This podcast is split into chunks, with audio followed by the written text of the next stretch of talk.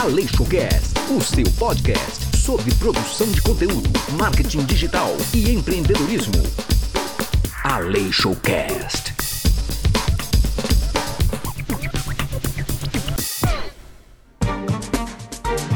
Olá, seja bem-vindo e bem-vinda ao Aleixocast, o seu podcast sobre produção de conteúdo, marketing digital e empreendedorismo.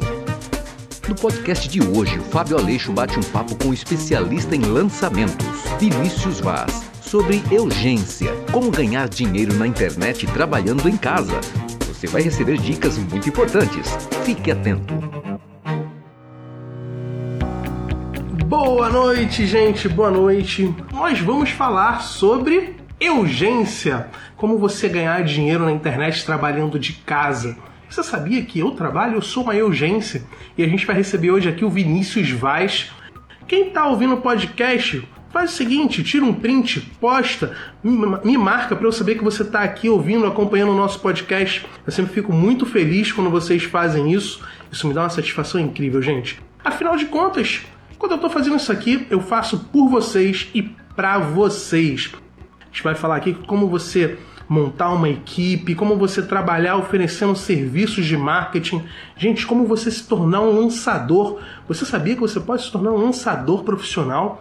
Você selecionar pessoas interessantes, lançar um curso, lançar um infoproduto delas e lucrar aí de uma forma bem interessante. Acho que vale muito a pena. Vai ser bem legal receber vocês aqui nesse papo. O Vinícius já chegou aqui. Vinícius, esse cara brabo, esse cara sinistro, absurdo. Gente, eu sou fã. Vou ficar conversando aqui com ele, me sentindo ouvindo o Black Cash. Não sei se vocês conhecem o Black Cash. É o podcast que tem o Vinícius, o William e o Misha. Eu não falei o sobrenome de ninguém porque eu vou errar algum, então eu nem falei de ninguém. E são os três brabos. O Misha fala ali sobre tráfego direto, o William fala sobre tráfego normal, convencional, e o Vinícius fala sobre lançamento. Cara, é uma galera muito fera. Eu sou fã de carteirinha do Black Cash. Quem não conhece, pesquisa aí, quem tá ouvindo o podcast também. O Black Cash é muito legal. Vinícius, se apresenta um pouco aí pra galera, cara. Então, rapaziada, eu sou o Vinícius Vaz, um cara que trabalha com lançamentos. Já lanço alguns players no mercado. Hoje eu lanço... Esse ano a gente optou por focar mais em mim mesmo, assim, e também num outro player que a gente já lança, que é um cara que é um barbeiro. E o nosso negócio é lançamento. Lançamento é a nossa praia. É isso aí, só jogando, lançando pra tudo que é lado, e 6 em 7 atrás de 6 em 7. E essa galera tira onda, olha só. Quer saber lançamento, cara? Hipodérmico. Eu tô querendo lançar aqui, eu vou lançar o sistema da broderagem, que é o quê? Você pega esse podcast e manda pra 2 amigos. Mandou pra 2 amigos, você me manda um direct. Fala, Fábio, mandei pra 2 amigos que eu vou te agradecer aqui ao vivo na próxima live, no próximo podcast. E o papo hoje é esse, lançamento. O papo é dinheiro. É dinheiro. Cara, o papo é empreender. Eu acho que esse empreendedorismo, né? A gente vai falar sobre... É que essa questão do lançamento é uma questão muito mística, né? O pessoal acha, só posso fazer lançamento se eu tenho um produto, só posso fazer lançamento se eu aparecer e tudo mais. E hoje a gente vai falar sobre um outro lado do lançamento, que é justamente, acho que uma coisa que vai começar a criar muita demanda de mercado. Porque lançamento é uma coisa que normalmente quem faz são pessoas que têm uma certa audiência. E aí o cara que não tem audiência faz o quê? Ou ele busca uma audiência, que dá um certo trabalho, e não é garantido que ele vai conseguir, ou ele se associa a alguém que já tem uma audiência e ele faz lançamentos. É verdade. Isso é uma coisa, um ponto bem interessante que eu tenho pensado muito nisso ultimamente, né? Que quando a gente fala de internet, o pessoal só fala de dropshipping, afiliado, infoprodutor, morre aí, né? E freelancer. É que assim, se a gente pegar assim, toda essa linha evolutiva dos lançamentos, do marketing digital, a gente começa ali a ter um boom de 2013 a 2014. Nesse meio de 2013 a 2014, tava tipo um oceano azul, ninguém tava trabalhando.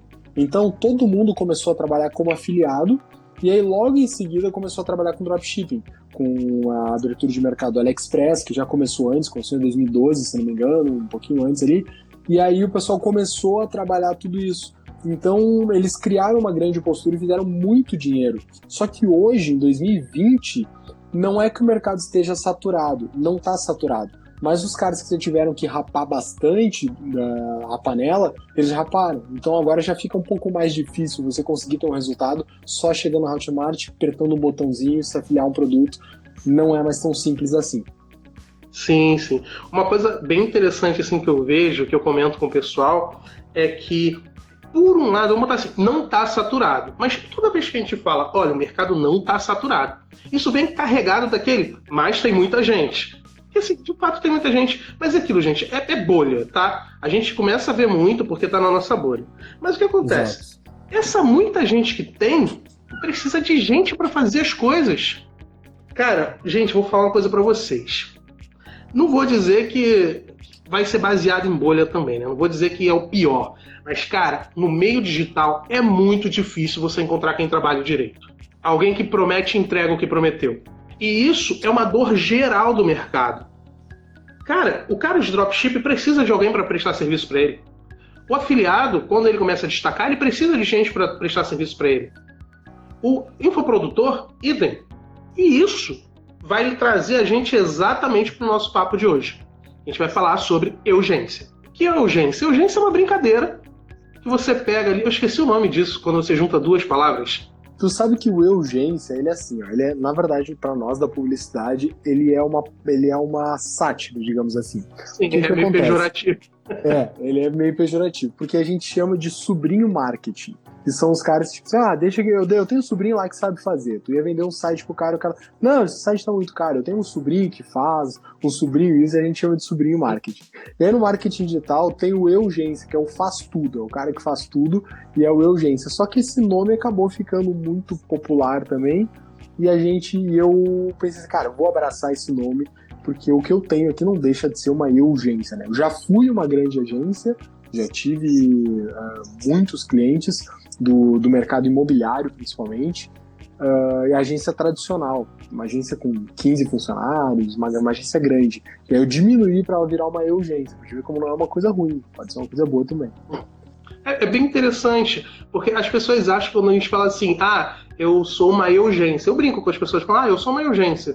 As pessoas acham que quer dizer que eu faço tudo. Uhum. Não necessariamente. Eu faço tudo.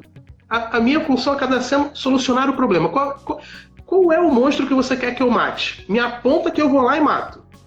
Agora, se sou eu que vou me sujar, aí é outra coisa. A minha questão é solucionar o problema.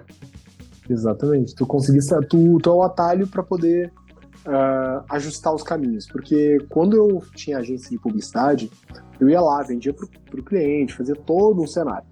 Quando ele começava a ser atendido pela minha agência, o que acontecia? Ele sentia saudade do Vinícius, ele falou, cara, mas eu sinto saudade de ti, tu não tem que vir aqui fazer reunião, então resumindo, ele sempre queria o Vinícius, independente se o processo era feito pela agência, ele queria que eu fosse lá, tomar café com ele, conversar, fazer briefing, pensar em estratégia, pensar em ação e tudo mais. Não perca toda segunda-feira a livecast com o Fábio Aleixo no Instagram, às 9 da noite. Cara, eu vou te lançar uma pergunta. Eu queria entender, assim, pra você, qual foi a maior diferença de quando você deixou de ser uma agência, uma big agência, pra ser urgência? Qual foi a diferença pra você, assim? Quando eu tinha uma agência, assim, tudo começou quando eu tinha uma urgência em casa. E aí eu fazia site, fazia um monte de coisa. E aí essa agência se tornou uma grande agência, que era o meu sonho, ter uma agência de publicidade instituída, com bastante pessoa trabalhando. E aí onde é que foi o ponto que eu decidi que eu não queria mais ser uma agência? Quando isso não me deixou mais feliz. E aí tá a grande resposta. Quando o meu cliente me pagava, ele na maioria das vezes me pagava com dor. Ele chegava assim... Pois é, Vinícius, vai esse mês, porque os meus contratos não eram contratos baratos, cada cliente pagava em média 5, 6 mil reais por mês. E aí chegava na hora dele pagar, ele, vamos ver, mês que vem vamos negociar o contrato, não sei o quê. Então, tipo, sempre era uma dor. E mesmo que eu estivesse dando muito lucro para ele. Então, tem um cliente nosso, por exemplo, que a gente tinha feito, ele investiu 30 mil no empreendimento imobiliário, investiu 30 mil e a gente vendeu 9 milhões para ele, sem que as pessoas sequer botassem os pés no empreendimento nem existia. E mesmo assim ele achava que estava muito caro.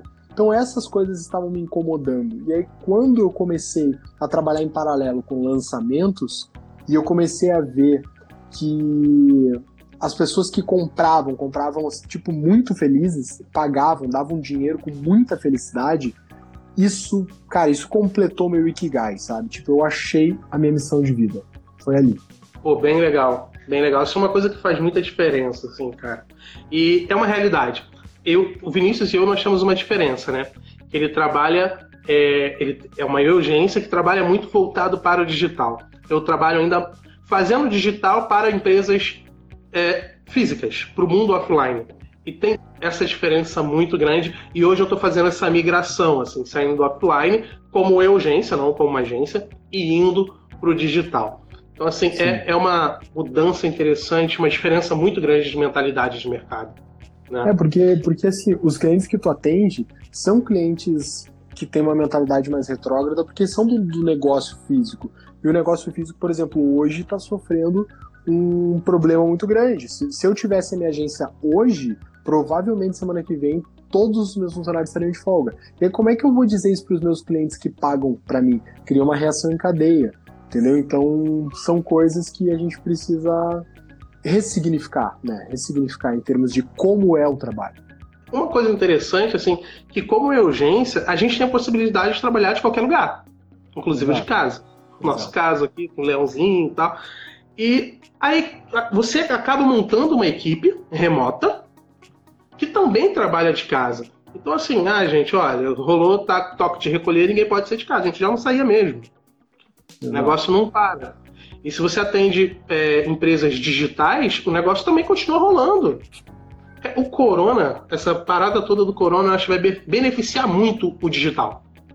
Cara, ela vai forçar as pessoas a entender o que é o digital. Exatamente. A entender que tu pode fazer uma reunião por WhatsApp, tu pode fazer uma reunião por Zoom, a entender que funciona, a entender que processos online funcionam. E isso é legal porque ele vai treinar as pessoas a ter mais disciplina. Porque quando tu tá ali no ambiente físico, parece que tu rende mais, mas na verdade não. Porque tu dispersa muito. E a disciplina que tu tem que ter sozinho, trabalhando sozinho, trabalhar em casa. Trabalhar em casa, eu tenho que acordar de manhã, eu tenho que tomar banho, no meu caso, eu acordo, eu vou pra academia, depois eu volto da academia, eu tomo banho, eu me arrumo como se eu fosse sair pra trabalhar. Tipo, tu tem que ter uma disciplina, senão não funciona. Sim, exatamente. Muitas vezes as pessoas não se dão conta disso. O que eu digo assim, as pessoas que trabalham em casa têm dois perfis. Tem o cara que vai dormir, que vai procrastinar e não vai fazer nada. E tem o cara que vai perder a noção do que é vida e só trabalha. E muito tem o equilibrado. Claro. O equilibrado é mais raro, tá? Cara, o equilibrado, ele é metódico, ele tem processos, ele tem... No meu caso, eu tenho, tipo, algumas rotinas, né? Então, eu cuido do corpo de manhã é horário pra academia. Então, assim, a gente acorda, leva a nossa filha na escola, vai pra academia, daí lá pelas 11 horas eu vou voltar pra casa, eu vou começar a trabalhar mais ou menos meio-dia, mais ou menos. Aí, de noite, meu período de trabalho é do meio-dia até umas 7 horas, mais ou menos. Aí de noite ainda vou pra academia de novo, eu tenho jiu-jitsu, e aí se eu tiver mais alguma coisa pra fazer, eu faço. Mas eu consigo render bem um pouco tempo de trabalho, né? Não precisa ser, eu aprendi a render bem com pouco tempo de trabalho, não preciso mais trabalhar tanto, assim. Sim. Consigo hoje render melhor. Claro, tem alguns momentos que tu tem que dar um sprint muito rápido, mas não é o tempo todo, senão tu cansa muito a mente, esquece de outras coisas importantes. Eu, assim, estou num momento de transição muito forte, né? Falando um pouquinho da minha experiência. Eu comecei a trabalhar 100% home office, deve ter mais ou menos um mês. Então, assim, eu estou numa correria monstro para colocar tudo para girar. Então, assim, eu estou trabalhando, cara, num horário, assim, absurdamente apertado para conseguir chegar no momento legal. Agora eu posso mudar isso, mas o meu momento agora está sendo bem corrido. Mas eu já vejo que daqui a mais ou menos 10 dias eu já consigo controlar isso. Exato. O importante é tu conseguir sair da lama, cara. Quando tu fica na lama e tu fica botando mais responsabilidade, mais, tu não sai da lama, aí daí tu tem um problema. Tu tem que conseguir olhar e sair. E dá tudo certo. Show de bola. Cara, deixa eu fazer uma pergunta aqui. Quem estiver ouvindo o podcast, pode mandar sua pergunta também por direct. Vai lá no Instagram, @FábioAleixo, manda sua pergunta que a gente responde depois no Stories, marca eu. Posta Stories, marca eu, Vinícius, manda sua pergunta e a gente responde. Vamos lá. O que é preciso o cara saber para ele se tornar uma urgência? Cara, o cara se tornar uma urgência, ele precisa entender, primeiro, uma coisa. Eu gosto de pensar que assim, existe uma transição. Dificilmente eu acordo hoje e falo assim, ó, vou ser uma urgência. Provavelmente eu já tenho alguma coisa que me dá dinheiro. Eu já faço alguma coisa que me dá dinheiro. Então há uma transição. E para essa transição acontecer, eu preciso sair daquilo que me dá dinheiro para fazer uma outra coisa que vai me dar dinheiro, mas não me paga ainda minhas contas. Então, melhor coisa que eu posso dizer hoje para um cara que quer ser uma urgência, ele precisa ter paciência e disciplina. Paciência e disciplina são dois fatores muito importantes. Depois, o resto tudo é aprendizado. Se tu quiser ser médico, tu tem que partir por uma linha de aprendizado para depois tu exercer a profissão. Para ser uma urgência é a mesma coisa. Só que a diferença do cara que é urgência para o cara que é um lançador, por exemplo, é que o cara que é urgência, ele tem que saber de todos os processos de um lançamento. Criativo, copy, planejamento, cara, tráfego. Tantas outras coisas. Tráfego... É. Tantas outras coisas, ele tem que saber tudo isso. Se ele vai fazer tudo ou não, é outros 500, mas ele é obrigado a saber. Isso é uma coisa que quando eu tinha minha agência de publicidade, eu tinha essa premissa, assim, tipo, eu sei fazer todos os processos de uma agência de publicidade, todos. Por quê? Porque se qualquer problema ocorrer, eu consigo salvar o barco. Não posso imaginar que eu não posso salvar esse barco. E outra questão é assim, ó, como é que eu vou pedir alguma coisa, como é que eu vou delegar algo para alguém se eu nem eu sei o que eu quero, entendeu? Então isso é muito importante. Isso é uma grande questão, assim. Eu, pra te ser sincero, eu acho que hoje, cara, todo mundo que deseja empreender deveria fazer uma imersão para entender os processos para saber o que cobrar. Uhum. Eu vejo muita gente perdendo dinheiro porque simplesmente acredita no que alguém está falando, ou porque muda processos ao bel prazer e acaba não tendo resultado porque fez alguma coisa meio desgringolada. Então, assim, é muito importante você conhecer aquilo que você está dirigindo. É, seja você um empreendedor, seja você um lançador, eu acho que é realmente muito importante, cara. O Aleixocast vai ao ar toda sexta-feira às 7 da manhã, sempre abordando novos temas e dando toda a orientação que você precisa. Aleixocast. Agora, em questão de conhecimento, o que você recomenda, assim, cara, começa por aqui. Assim, o que é essencial no caminho para ser uma urgência, né? Tá, para o cara que quer ser uma urgência, a gente tem que partir do pressuposto que ele trabalha com alguém que já tem uma audiência. Ele lança alguém que é um expert. Isso nesses segmentos do marketing digital, né? De lançamentos. Então, uma urgência lança alguém que já é um expert. Para te fazer um lançamento, tu tem que saber de copy, tu tem que saber de tráfego, tu tem que saber de criativos. Cara, esses três pontos, eles caminham juntos. Criativos, tu tem que fazer bons criativos para te poder persuadir as pessoas depois que tu faz tráfego, tu tem que saber fazer um bom tráfego para te poder baixar o teu custo de investimento e tu tem que saber de copy para te poder ter maior poder de persuasão. Esse é um polo. Depois o outro polo é o polo da estratégia. Tu tem que saber fazer uma boa estratégia de lançamento. Um lançamento, ele acontece durante uma semana, às vezes, tem pessoas que fazem durante um mês e tudo mais. Mas, geralmente, ele há um período de início e fim. E aí, se tu não sabe essa estratégia, tu te perde no meio do caminho e tu não consegue fazer um lançamento. Tu só faz uma abertura de carrinho e ela foge totalmente do teu planejado. O Derek mandou aqui uma pergunta. Como manter o foco trabalhando em casa? Boa, cara, boa pergunta. Tu precisa entender que a casa não é a tua casa. Tipo assim, é o teu ambiente de trabalho. Então tu tem que levantar, tomar teu banho, te arrumar, sentar na mesa e trabalhar. Tu não pode ter interrupções, tu não pode ter dispersão, tu não pode estar fazendo outras coisas que te remetam ao lazer de casa. Então, tipo, eu vou fazer aqui e vou deixar a sessão da tarde rolando ali, nem sei se tem ainda. Cara, são coisas que não vão combinar. Então, trabalho é trabalho. Então, essa disciplina de tu entender que tu tá trabalhando naquele horário e que tu não vai cancelar também. Tipo, um amigo te ligou e falou, vamos no shopping fazer alguma coisa, tu para que tu tá fazendo. Não, velho, eu tô trabalhando. Então, respeito pelo teu trabalho e disciplina é bem importante. Eu vou adicionar uma provocação aqui, uma ideia, mano, que é uma coisa que eu tenho muito comigo, e eu já tinha conversado isso com um amigo meu. Eu tenho um grande amigo, ele foi meu padrinho de casamento, que ele trabalha com TI. A empresa que ele trabalhava fechou o local físico e a equipe ficou totalmente remota. Uhum. E ele falou assim, pô, Fábio, eu vou fazer, cara, maravilhoso, vou ficar trabalhar em casa agora, eu vou montar um espaço no meu quarto, não sei o quê. E o que eu conversei com ele? Cara, ele pegou, botou, o quarto dele é bem grande, mas ele pegou ali a mesa que ele já jogava, que assim, eu sou muito do game, minha galera é muito do game. E ele pegou só aquele espaço, botou mais um monitor e começou a trabalhar ali. Eu falei pra ele o seguinte, cara, toma muito cuidado. Por quê? O seu local de lazer está se tornando o seu trabalho, que é o mesmo lugar que você dorme. Em pouco tempo, o seu cérebro não vai conseguir dividir essas coisas. Isso vai te trazer problemas. Então, assim, tenta, quem for trabalhar em casa, delimitar qual é o seu espaço de trabalho. E uma outra coisa que o Vinícius falou aqui que é muito importante. Você trabalhar em casa, você se arrumar como se você fosse trabalhar fora. Para que seu cérebro entenda os seus momentos e os seus espaços. Porque senão daqui a pouco você desenvolve insônia, você começa a ficar workaholic, porque você não tem mais diferença entre vida, trabalho, lazer, sono, e aquilo fica muito louco. Então, assim, uma dica importante. Delimite espaço e se arrume como se você fosse sair para trabalhar no escritório, seja onde for. Isso psicologicamente faz muita diferença.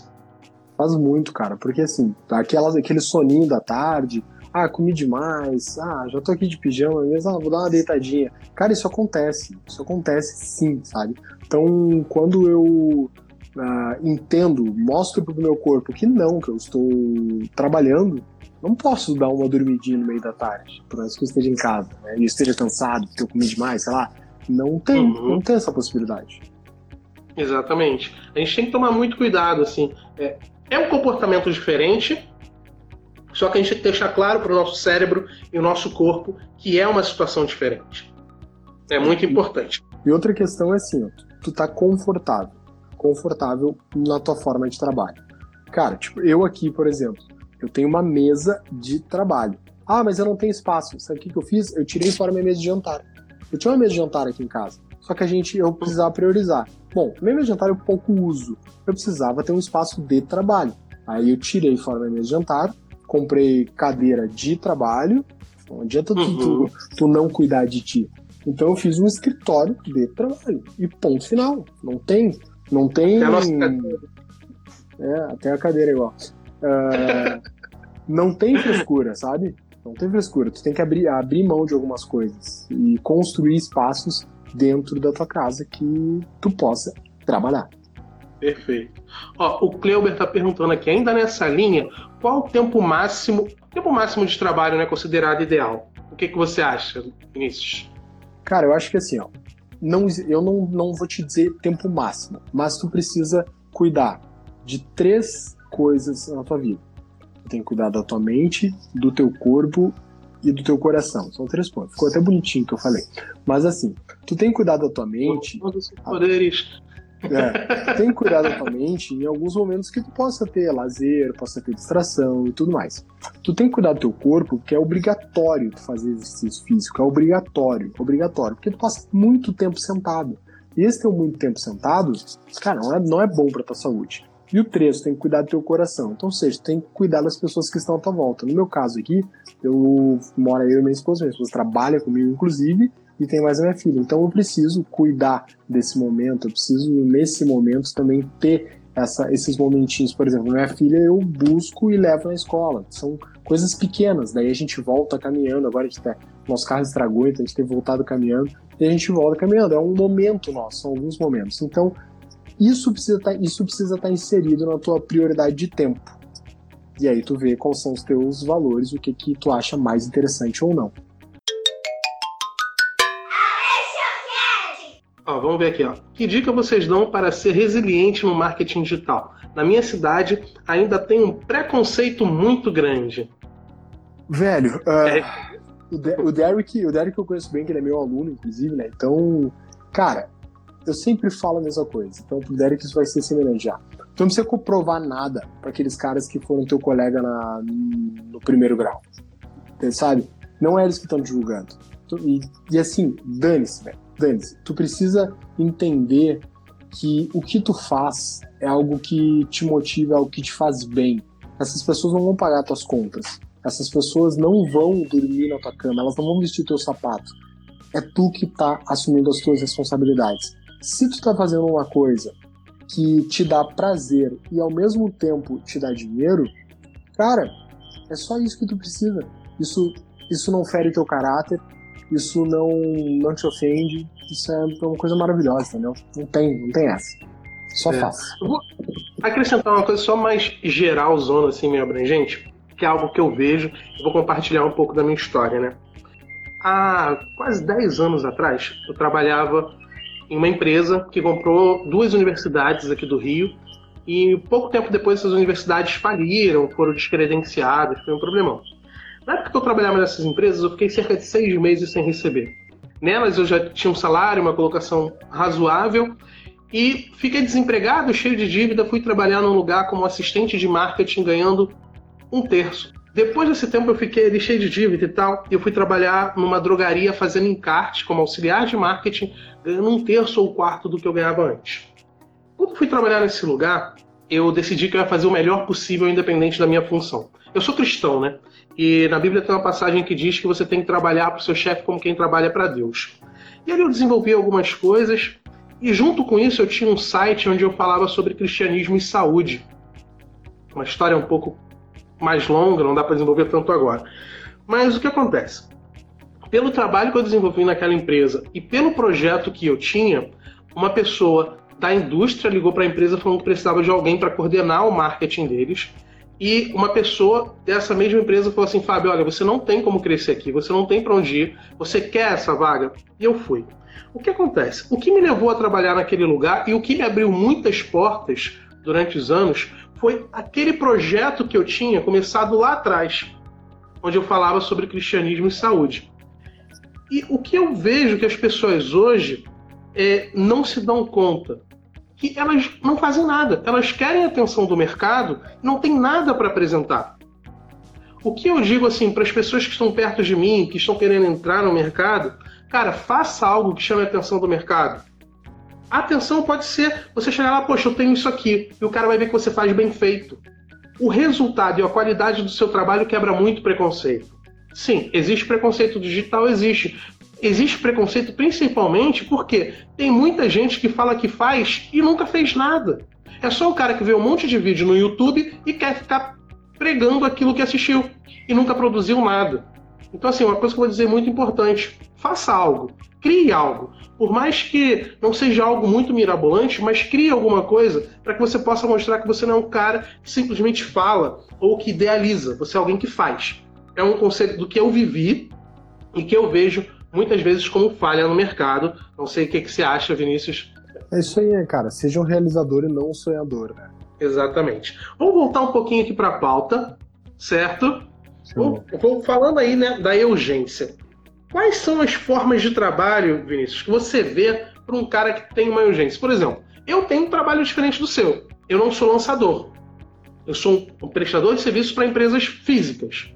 Uhum. Mas o que você vê de possibilidade aí dentro desse mercado? Cara, o urgência nada mais é do que o cara que tá começando pequeno, tem pouco custo e ele pode trabalhar de várias formas diferentes. Por exemplo, você pode trabalhar com lançamentos? Pode trabalhar com lançamentos. Você pode encontrar alguém que tem bastante seguidores, tem bastante engajamento, e essa pessoa você acha que pode produzir um produto dela. Então você faz uma parceria e aí você faz um lançamento. Você também pode trabalhar com o mercado local, onde você pode conhecer algumas empresas. Por exemplo, eu vou me especializar no ramo de alimentação. Aí você vai em algumas empresas e oferece para eles gestão de tráfego, você pode oferecer para eles gerenciamento de redes sociais, você pode oferecer para eles até material publicitário impresso também. Então tem muitas formas. Você também pode oferecer alternativas que podem ser abertas para o público. Por exemplo, esses dias eu conversando com um rapaz aqui na minha cidade, e ele falou assim, cara, eu queria fazer cartão de visita, porque eu acho que muita gente gosta de comprar cartão de visita, não sei o quê. Eu falei, por que tu não faz diferente? Por que tu não faz cartão de visita digital? E aí eu ensinei ele a fazer cartão de visita digital no WhatsApp, em PDF. Cara, ele tá vendendo R$90 o cartão de visita, ganhando um monte de dinheiro, sabe? E caramba! Foi meia hora de conversa, e falou assim, meu, tu não tem noção, eu foquei no segmento de odontologia, e eu atendo só dentistas agora, e os caras mandam ali. Então, no cartão de visita tem um apertar ali para marcar hora, apertar para saber o endereço, cara. Então, assim, tem muitas possibilidades. Quando tu fala de agência, no nosso caso aqui, urgência, é o fato de tu... Nada mais é assim, ó, vamos deixar explicado. Uma urgência e uma agência, qual é a diferença? A diferença, cara, é que uma urgência, tu tem custo baixo, e automaticamente isso te dá muito mais saúde financeira, porque o teu custo é pequeno. Com custo pequeno fica muito mais fácil trabalhar. Ei, Bob, me empresta seu fone de ouvido? Não posso, Patrick. Está ouvindo o Aleixocast. É bem interessante, cara, porque às vezes as pessoas surpreendem em como você trabalhando como urgência, você consegue secar custos. Porque as pessoas olham e pensam, ah, não, é muita coisa, ah, não, é muita gente. Cara, não necessariamente. E outra coisa, um preconceito que rola, às vezes, a pessoa achar que é exploração de mão de obra. Cara, não é. Você pensa no seguinte, qual é a questão? Você pega alguém que presta um serviço, junta com outras pessoas que prestam serviço, você vai juntando aquela galera e cria uma solução. Você recebe, principalmente, para orquestrar essa parada toda. Exato. Tu pode não fazer nada, desde que tu seja o cara que faz a orquestra, o regente. Exatamente. Exatamente. Então, assim, é uma questão de benefício. Eu acho que o cara que vai trabalhar como urgência tem que ser uma pessoa simpática, tem que ser uma pessoa desenrolada, tem que ser uma pessoa que saiba conversar, tem que ser uma pessoa muito tranquila ali no trato. Ó, a Jaqueline tá falando aqui, no entanto, o risco é maior. Não sei, Thiago. Eu acho que assim, ó, risco é risco. Se tu quer empreender, assuma o risco. Primeiro faço. E é difícil tu entender o que é risco maior ou menor. Por exemplo, eu tinha uma agência de publicidade onde o meu faturamento, ele era maior. Mas o meu risco também, por quê? Porque como é que eu vou te dizer? Tipo assim, eu faturava, vamos por 80 mil, mas o meu custo era 60. Então, ou seja, eu tenho que trabalhar o mesmo tempo para buscar aqueles 60. Então, esse é o risco. Para eu depois começar a ter o lucro. Quando eu trabalho com uma urgência, o meu custo é muito mais baixo. Então qualquer coisa que vem acima já se torna lucro. Então meu risco é menor. Mas se ela falou também considerando risco em termos de entrega de trabalho, também tem outra questão. Você não pode começar a abraçar o mundo. Você determina qual é o seu tempo de trabalho, determina quais são as suas possibilidades de trabalho e atenda só o que você consegue. Isso, bem interessante. E aquela coisa, né? Vai crescendo gradativo, não chega já abraçando ali que a pessoa pode se enrolar. Teve mais uma pergunta aqui, deixa eu encontrar ela. O Frantioli, eu não sei se eu estou lendo certo, tá? Eu acho que é Frantioli. É urgência para afiliados. Como? Urgência para afiliados, cara. Pô, funciona muito bem sim. Por exemplo, uma urgência para afiliado, ela pode focar em desbloquear os criativos dos afiliados. Grande parte por exemplo, a Hotmart hoje existe, se não me engano, 300 mil produtos cadastrados. Desses 300 mil produtos cadastrados, tem produtos muito bons que não vendem. Mas, às vezes, um afiliado que tem uma expertise, ele tem um pouco mais de conhecimento, ele vai lá e pega esse produto e faz esse produto ser vendido. E esse afiliado, às vezes, ele entende de estratégia, entende de tráfego, mas não necessariamente entende de criativos. E aí ele pode fazer uma parceria com uma urgência. Essa urgência pode entregar para eles criativos muito legais que aumente a taxa de conversão. Então dá para trabalhar também. Ó, a Jaque falou aqui, sempre haverá risco. A agência realmente tem alto custo, mas o risco considerando a entrega. Então, Jaque, isso vai depender da sua equipe. Vai depender das pessoas que você trabalha ali, se você já tem aquele feeling, se o trabalho já rola. Agora, se você ficar trocando muito de pessoas, aí realmente, mas aí é qualquer lugar, né? É, qualquer lugar. E... No meu caso, na minha experiência como agência de publicidade, cara, eu tinha que considerar assim, se eu contratasse uma pessoa, do tempo de maturação até o tempo dessa pessoa entender tudo e ela trabalhar sozinha, pelo menos 4 meses. Então, ou seja, eu pagaria 4 meses de salário para aí então ela começar a trabalhar sozinha. E dali para frente eu entrava no risco, que é o risco de ela sair e eu ter que botar outra pessoa. Então tem também essas questões, né? É bastante coisa envolvida aí no meio. Tem muita coisa. Deixa eu acompanhar aqui, ó. João Oliveira, nem te dei boa noite. Deixa eu ver aqui. A Isabela, meu dentista indica, tá aqui também, bem legal. Deixa eu ver aqui mais fácil a lista de quem tá com a gente. Dono do seu destino, Eider, Kleuber, Garcia, Josias. Cara, olha só. Você fala pra caramba de lançamento. O tempo todo aqui você leva pro lançamento, que eu sei que é a sua área de expertise, é o que você domina e tal. Uma coisa que me chama muita atenção é esse fato de escolher expert. Cara, o que você olha quando você vai escolher um expert? O que você acha assim que é crucial? O que o cara tem que ter? Você olha assim, ah não, é isso aqui. O que você analisa num cara para poder lançar? Cara, quando eu tinha agência de publicidade, eu não escolhia cliente. O cliente que melhor me pagava, para mim estava bom. E eu me adaptava a ele. E isso foi que fez eu fechar minha agência de publicidade, porque muitos clientes que eu peguei que tinham muito dinheiro, os caras só tinham dinheiro, mas não tinham caráter, não tinham conhecimento, isso dificultava o meu trabalho. Quando eu comecei a trabalhar com lançamentos, eu consegui inverter essa lógica do negócio, porque o que acontece? Muita gente tem muitos seguidores e poderia ser produto, só que essas pessoas não sabem fazer dinheiro com os seguidores que tem ou com o engajamento que tem. E aí que entra a urgência. Só que ao mesmo tempo, como existe muito mais pessoas para serem lançadas do que pessoas para fazer lançamentos, então esse mercado inverte. Quem contrata sou eu. Eu vejo se o cara tem 10 mil seguidores, tem um bom engajamento, os caras têm 1 milhão de seguidores, tem um bom engajamento. Eu vejo e eu faço a proposta para ele. E aí eu determino, a partir do momento que eu tô desse lado, eu consigo determinar se vale a pena ou não trabalhar com ele. E aí eu tenho minhas premissas. Ele tem que ter um assunto que seja um assunto que eu consiga entender, que seja um assunto mais ou menos do meu universo. Por exemplo, se eu for falar sobre, sei lá, feminismo, vou pegar um assunto totalmente fora. Cara, não é um assunto que eu domino. Ah, mas esse assunto tá em alta, daria para atender um público... Tudo bem, mas não é um assunto que eu domino. Então, por mais que eu tivesse esse player nas minhas mãos, eu não conseguiria trabalhar com isso. Então, eu consigo trabalhar e escolher players que se parecem mais ou menos comigo. Na forma de pensar. Uma coisa que me revolta, cara. Eu nem deveria ficar revoltado, porque não é meu lugar de revolta, mas eu acho muito escroto. É quando eu vejo o homem lançando treinamentos de empoderamento feminino. Cara... Não fecha a matemática, né? É uma matemática que não fecha, cara.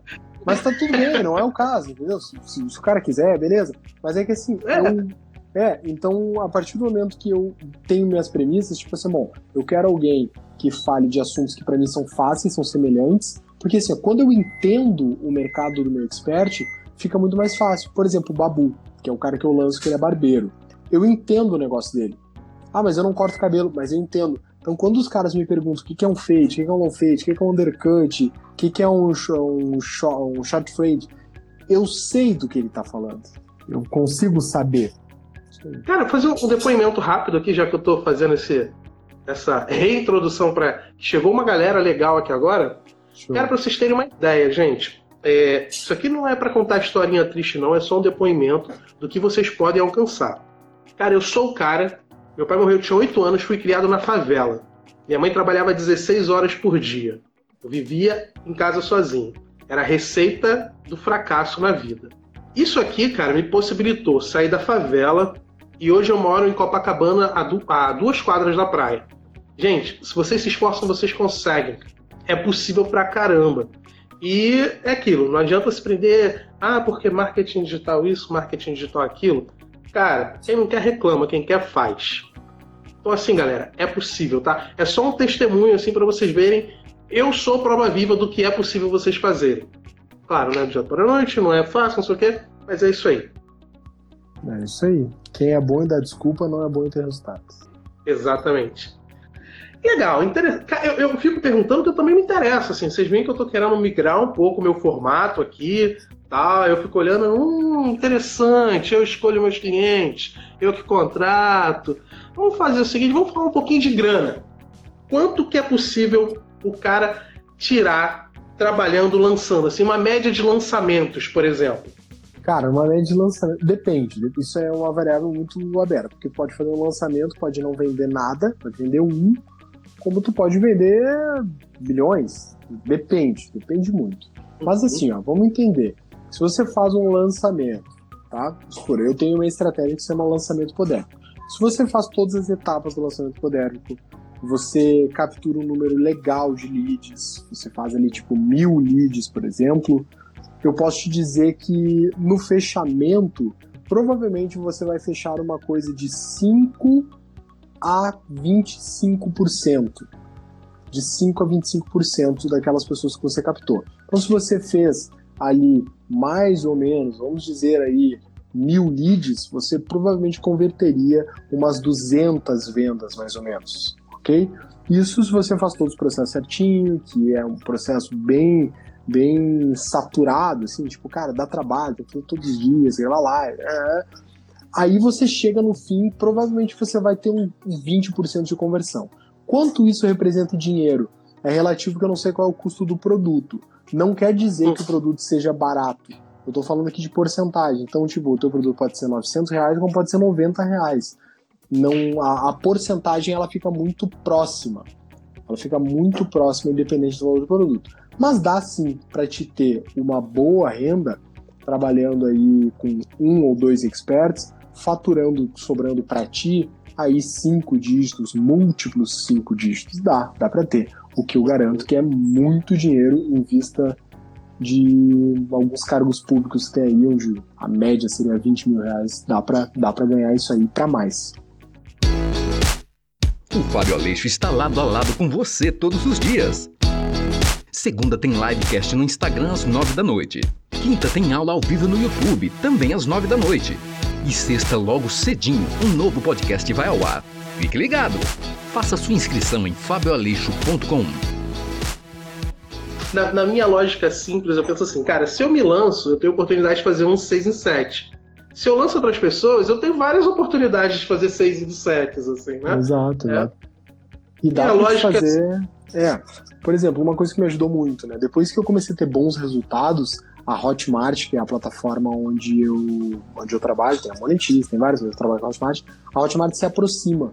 Então, tipo, hoje eu tenho um gerente na Hotmart, hoje o dono da Hotmart, o JP, sabe quem eu sou. Então, são coisas que vão te ajudando.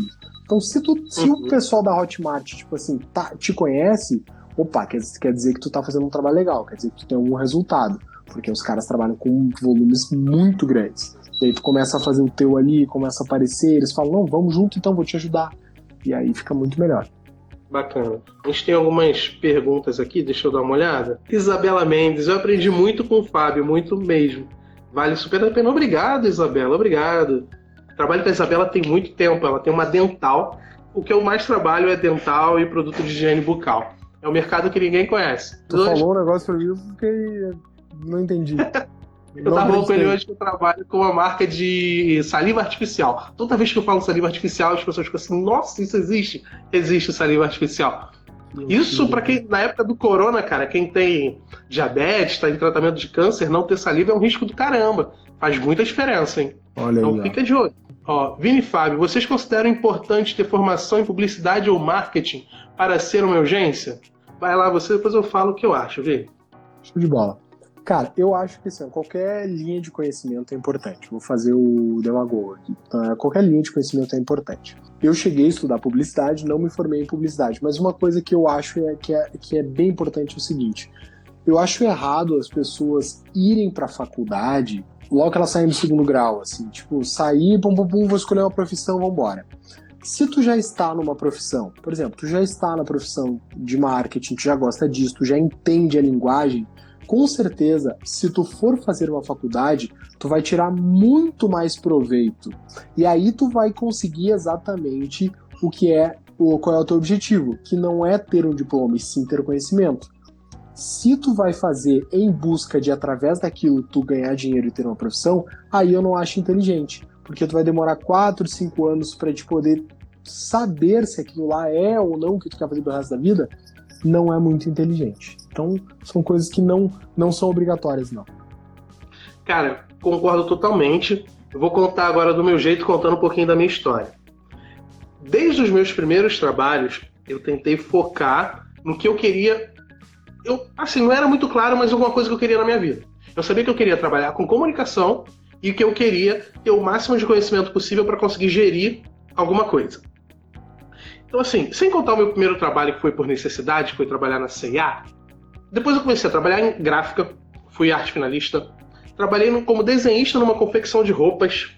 Trabalhei como designer numa house, que foi aquela que comprou universidades e tal. Uhum. Mas o que acontece? O tempo todo eu trabalhei com criação, trabalhei com comunicação. E qual era a minha intenção? Aprender os processos.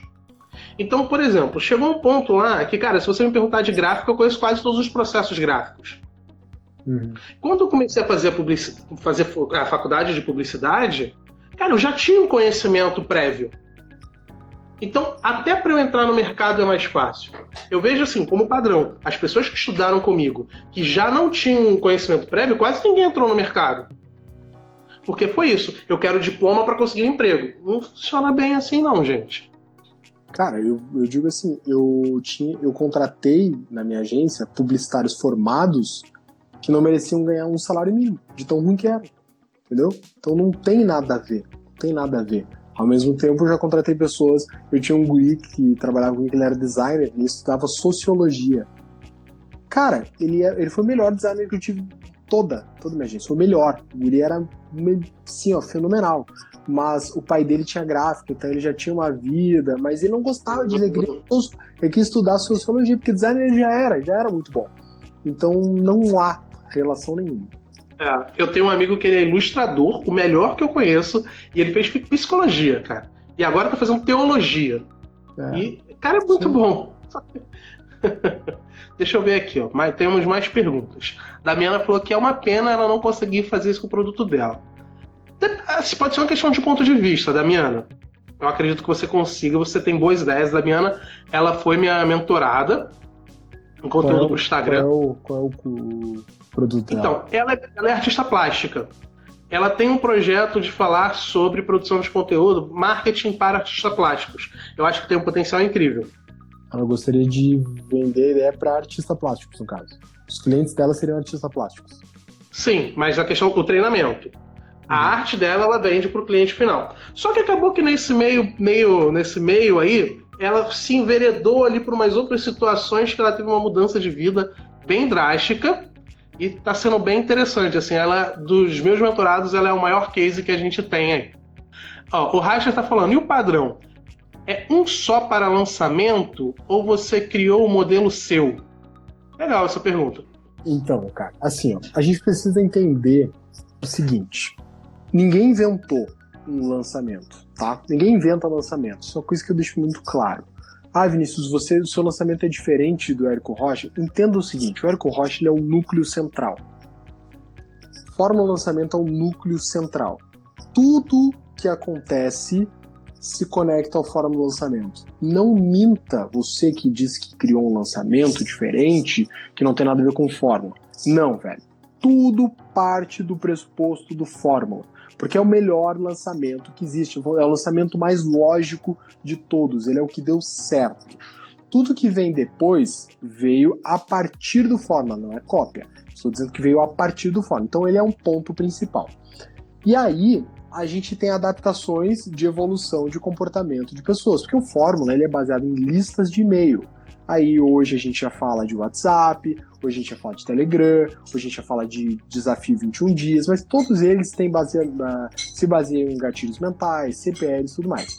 Então o meu lançamento, ele é um lançamento que bebe dessas fontes. Bebe do Fórmula Lançamento, bebe do Meteórico, bebe de coisas que deu certo. Só que aí, o que eu faço? Eu peguei tudo isso, trouxe para minha realidade de publicitário, e aí eu coloquei meu tempero.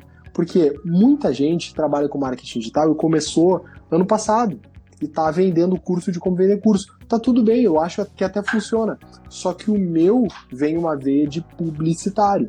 Eu te trago uma veia do cara que tava lá fechando arquivo para imprimir, para fazer material impresso, entendeu? Então é uma outra visão. E aí essa visão faz mais sentido. E aí, só para concluir o raciocínio, eu transfiro para as pessoas aquilo que outros cursos não conseguem, que é a possibilidade de tu criar as tuas próprias percepções. Então, ou seja, quando tu entende, tu cria os teus. Se tu entendeu, tu cria. Se tu não entendeu, tu só copia. Então, eu copio essa forma. Não, velho. Tu entendeu agora como funciona.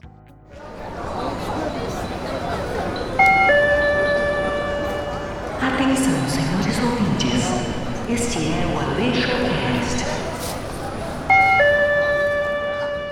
Então, assim, eu cuido para que as pessoas se tornem inteligentes a partir do meu curso. Então, tipo assim, muita gente que comprou meu treinamento hoje são pessoas que acabaram criando seus treinamentos porque elas entenderam como funciona o negócio. Entenderam. Eu não crio um curso de Ctrl+C, Ctrl+V, eu crio um treinamento de onde tu consegue criar a tua percepção. Então, tipo, na aula de criativo, eu te mostro como fazer o criativo, eu te mostro onde tu busca referências criativas, eu te mostro onde tu busca as fontes, eu te mostro os porquês tu não deve usar as fontes. Então, isso é uma coisa que eu trato muito, sabe? Tipo, eu gosto que os caras tenham a própria percepção intelectual das coisas.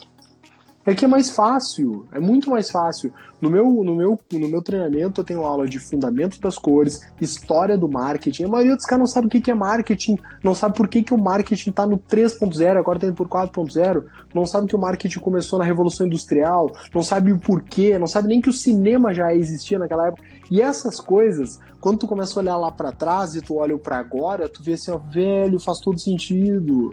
E aí tu entende como que vai jogar o jogo. Eu fiz o meu primeiro podcast aqui, eu falo sobre como começar no marketing digital e eu falo sobre análise SWOT. Uhum. Cara, é o meu podcast mais ouvido, porque a galera fica assim, nossa! É uma coisa tão fundamental. É tão fundamental. Ontem eu falei sobre fatores macroambientais.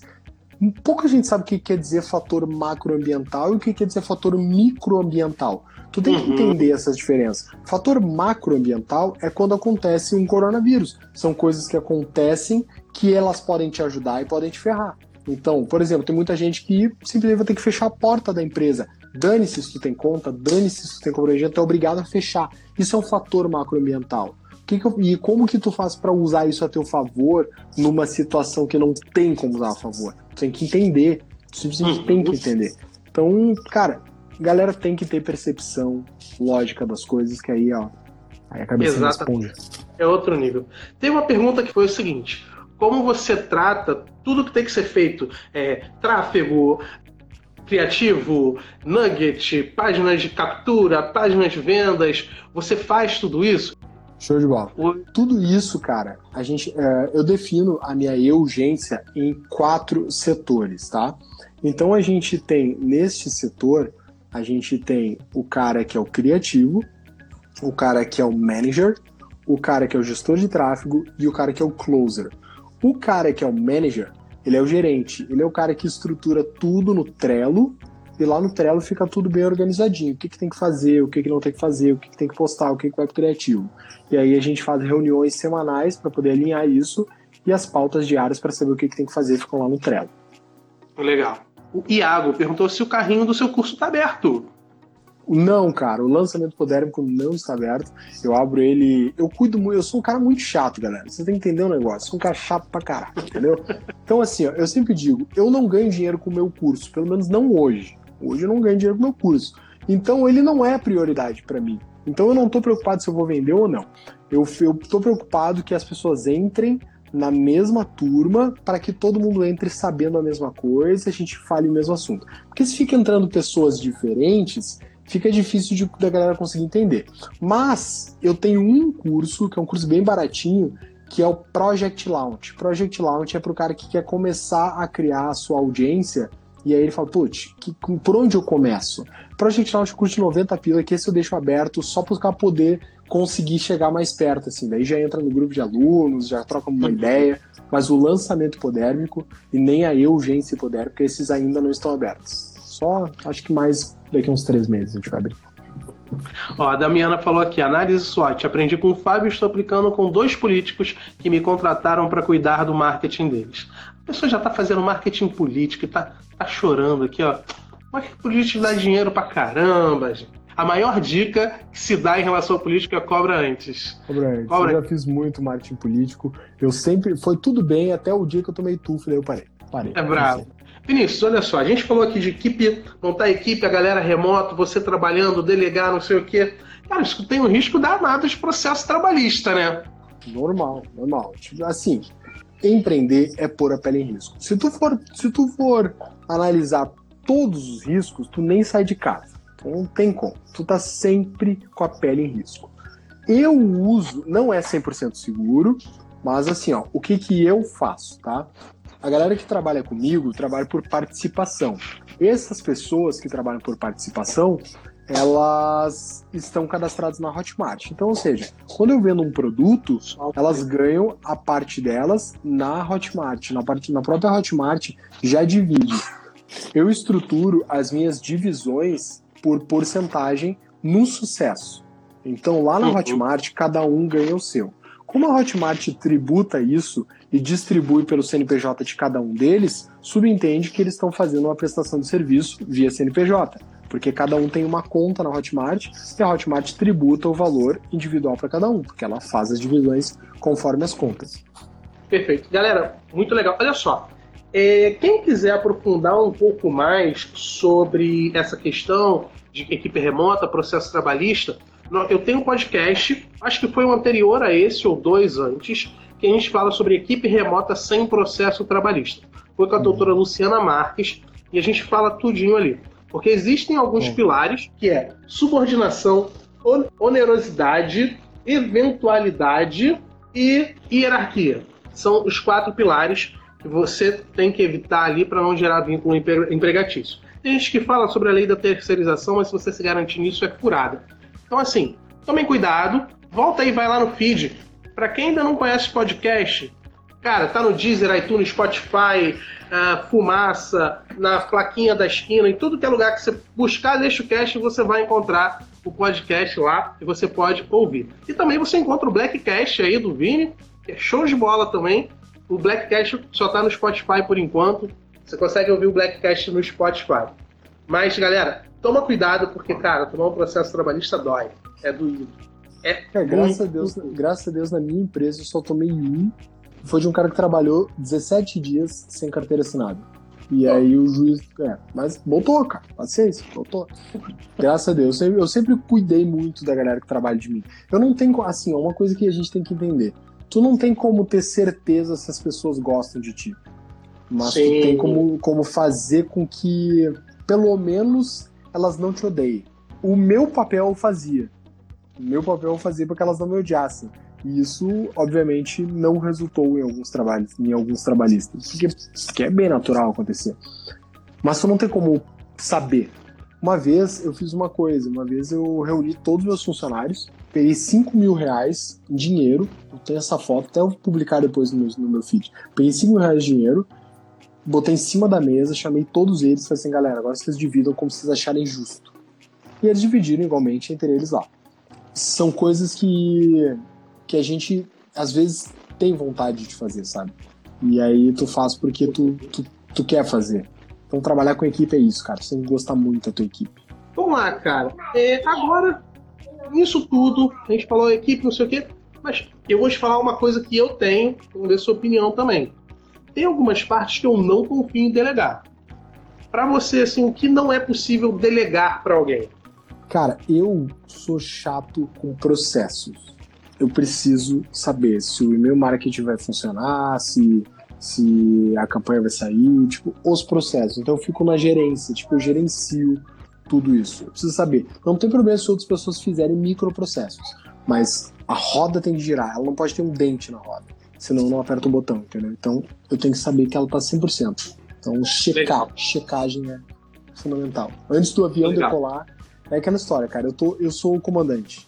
Eu não posso botar um avião no céu se um parafuso não estiver apertado. Eu mato todo mundo. Concordo totalmente. O olho do dono aqui engordado, meio que o dono ali e tal, mas é muito importante estar envolvido nesses processos. Agora, cara, digamos, eu vou começar... uma urgência, digamos assim, o Fábio resolveu que vai trabalhar agora com lançamento, lançando a galera. Hipoteticamente, vamos dizer assim, hipoteticamente, não tô dizendo que vai, não disse que vai acontecer. Mas vai que vai. É, vai que ele, né, resolve e tal, fazer essa parada. Você diz assim, cara, você tem que ter, no mínimo, essas pessoas. O que você diria, assim? Cara, eu acho que assim, ó, não quer dizer que tu tem que ter essas pessoas, mas tem que ter essas funções, que às vezes uma pessoa faz mais de uma função.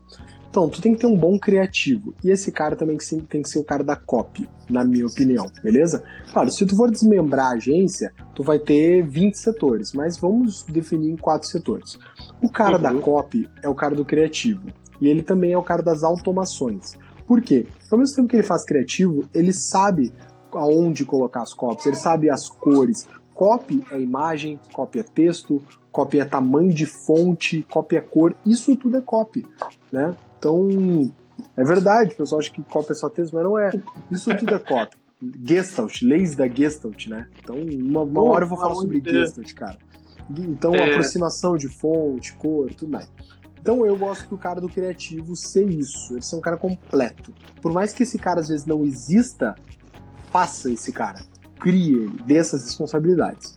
Depois a gente tem o manager.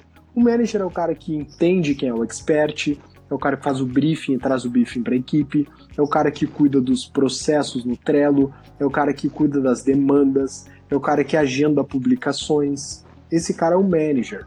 Depois eu tenho o gestor de tráfego. Velho, gestor de tráfego só faz uma coisa. Gestão de tráfego. E ponto final. Por quê? Porque a gestão de tráfego é algo tão importante que ele não pode perder atenção com outras coisas.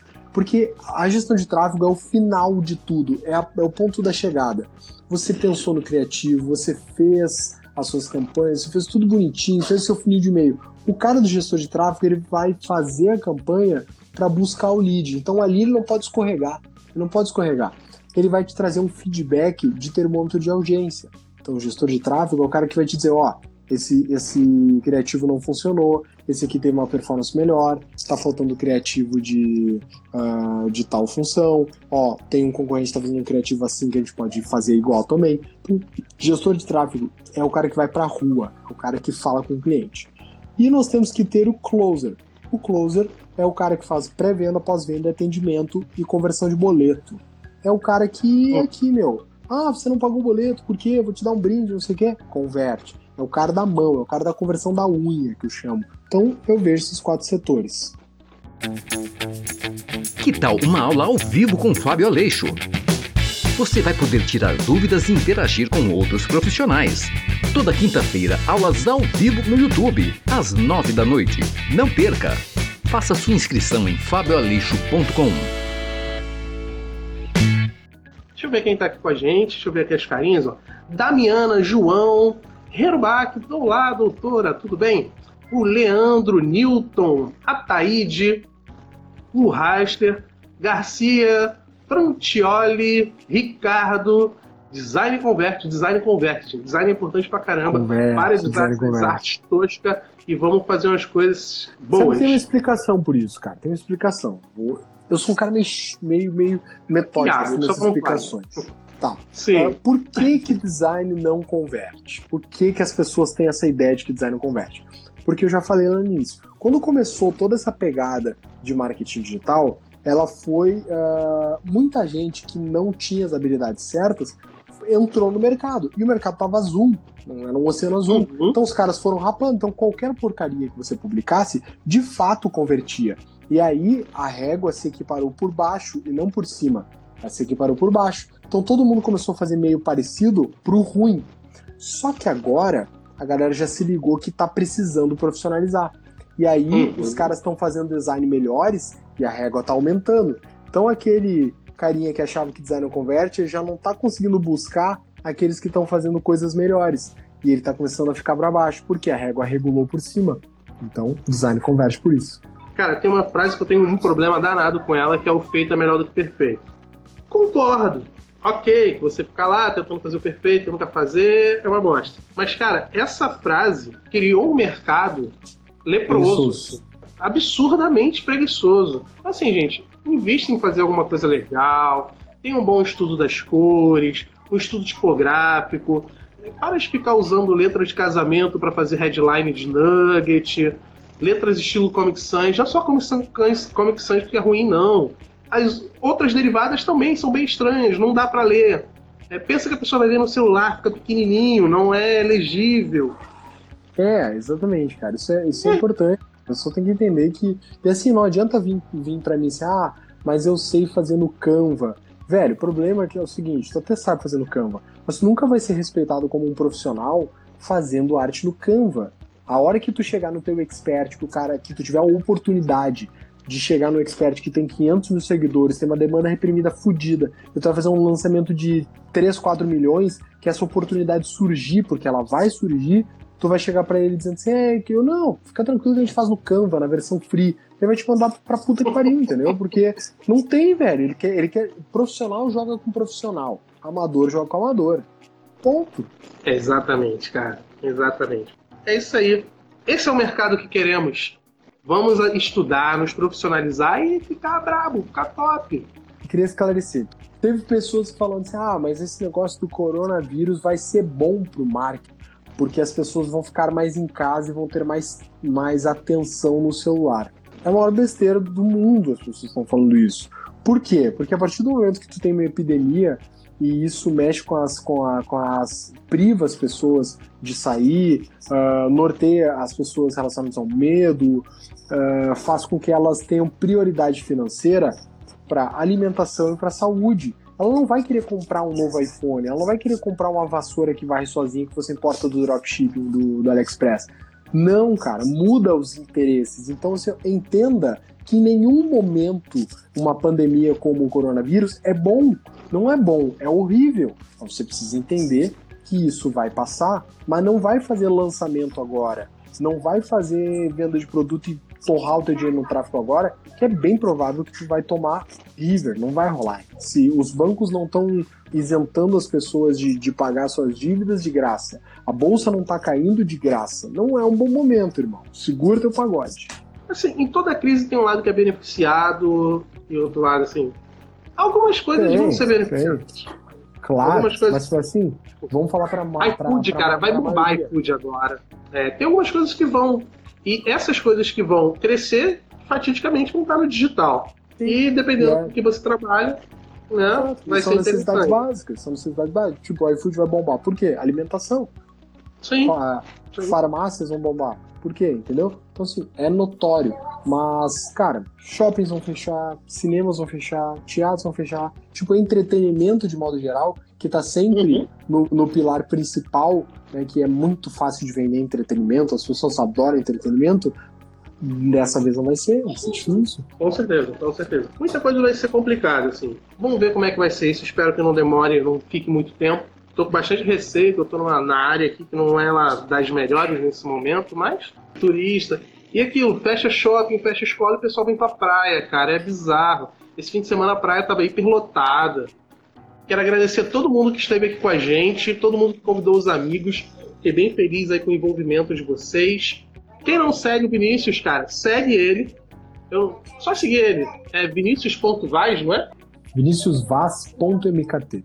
E quem pessoal aí do Vinícius, quiser me seguir, é @oFábioAleixo. Não é o, porque eu sou o, talvez eu seja o, mas é porque o Fábio Aleixo já tinha um filho de Deus aí que tinha pego, então é o Fábio Aleixo, é o de Oliveira. E quem quiser ser notificado sobre as lives, vai lá no meu site, fabioaleixo.com, se inscreve, que eu sempre mando por e-mail, mando no Telegram, tem lá a chamada também, mando no WhatsApp, a gente se fala onde for. E aquilo, vamos fazer aquela corrente aí, aquele sistema da broderagem. Faz o seguinte, manda o podcast para 2 amigos e... me avisa, marca lá no Instagram, posta história, marca eu, marca o Vinícius, fala que você mandou para 2 amigos e no próximo podcast, na próxima livecast, eu vou citar o seu nome e vou te agradecer ao vivo. Aí você sai aqui na live, sai no podcast também e a gente faz esse sistema da broderagem. Vinícius, despede aí da galera. Pô, meu irmão, cara, prazer, adorei a live, foi muito legal mesmo, o papo fluiu e assim que é bom, cara, assim que é bom mesmo. E aquilo, galera, tem também o Black Cash no Spotify. Segue os caras lá que os caras mandam muito bem. Já já eu convido os outros também pra gente fazer live aqui. Vai ser bacana, vai ser. Então tá, tô sempre aí, né, meu? Quando quiser, de novo, um papo maluco desse aí. Porque tu sabe que eu sou meio doido mesmo. Eu vou entrando umas viagens psicodélicas e já era. Show de bola, meu amigo. Foi um grande prazer. Foi uma honra muito grande. E a gente vai se falando. Um abraço pra todo mundo. E até semana que vem, na nossa próxima live. Tchau, tchau. Valeu, rapaziada. E ainda não acabou. Tem um convite especial pra você.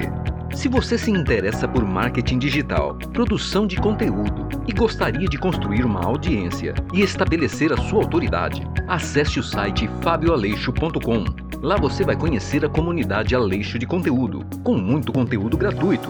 E na seção paga estão disponíveis as reprises das aulas que foram transmitidas ao vivo pelo YouTube. Mas você também pode assistir essas aulas gratuitamente sempre que forem ao ar. Basta se inscrever no canal e você sempre receberá a notificação quando uma aula estiver prestes a começar. Ah, e tem também uma outra opção, através do grupo no Telegram. Nesse grupo você terá acesso livre e gratuito para interagir com uma comunidade muito forte de empreendedores, trocar experiências, tirar suas dúvidas e, principalmente, mergulhar de cabeça no mundo do empreendedorismo. E para ficar melhor ainda, lá também são disponibilizados conteúdos exclusivos do nosso guru Fábio Aleixo. Um grande abraço e até a próxima!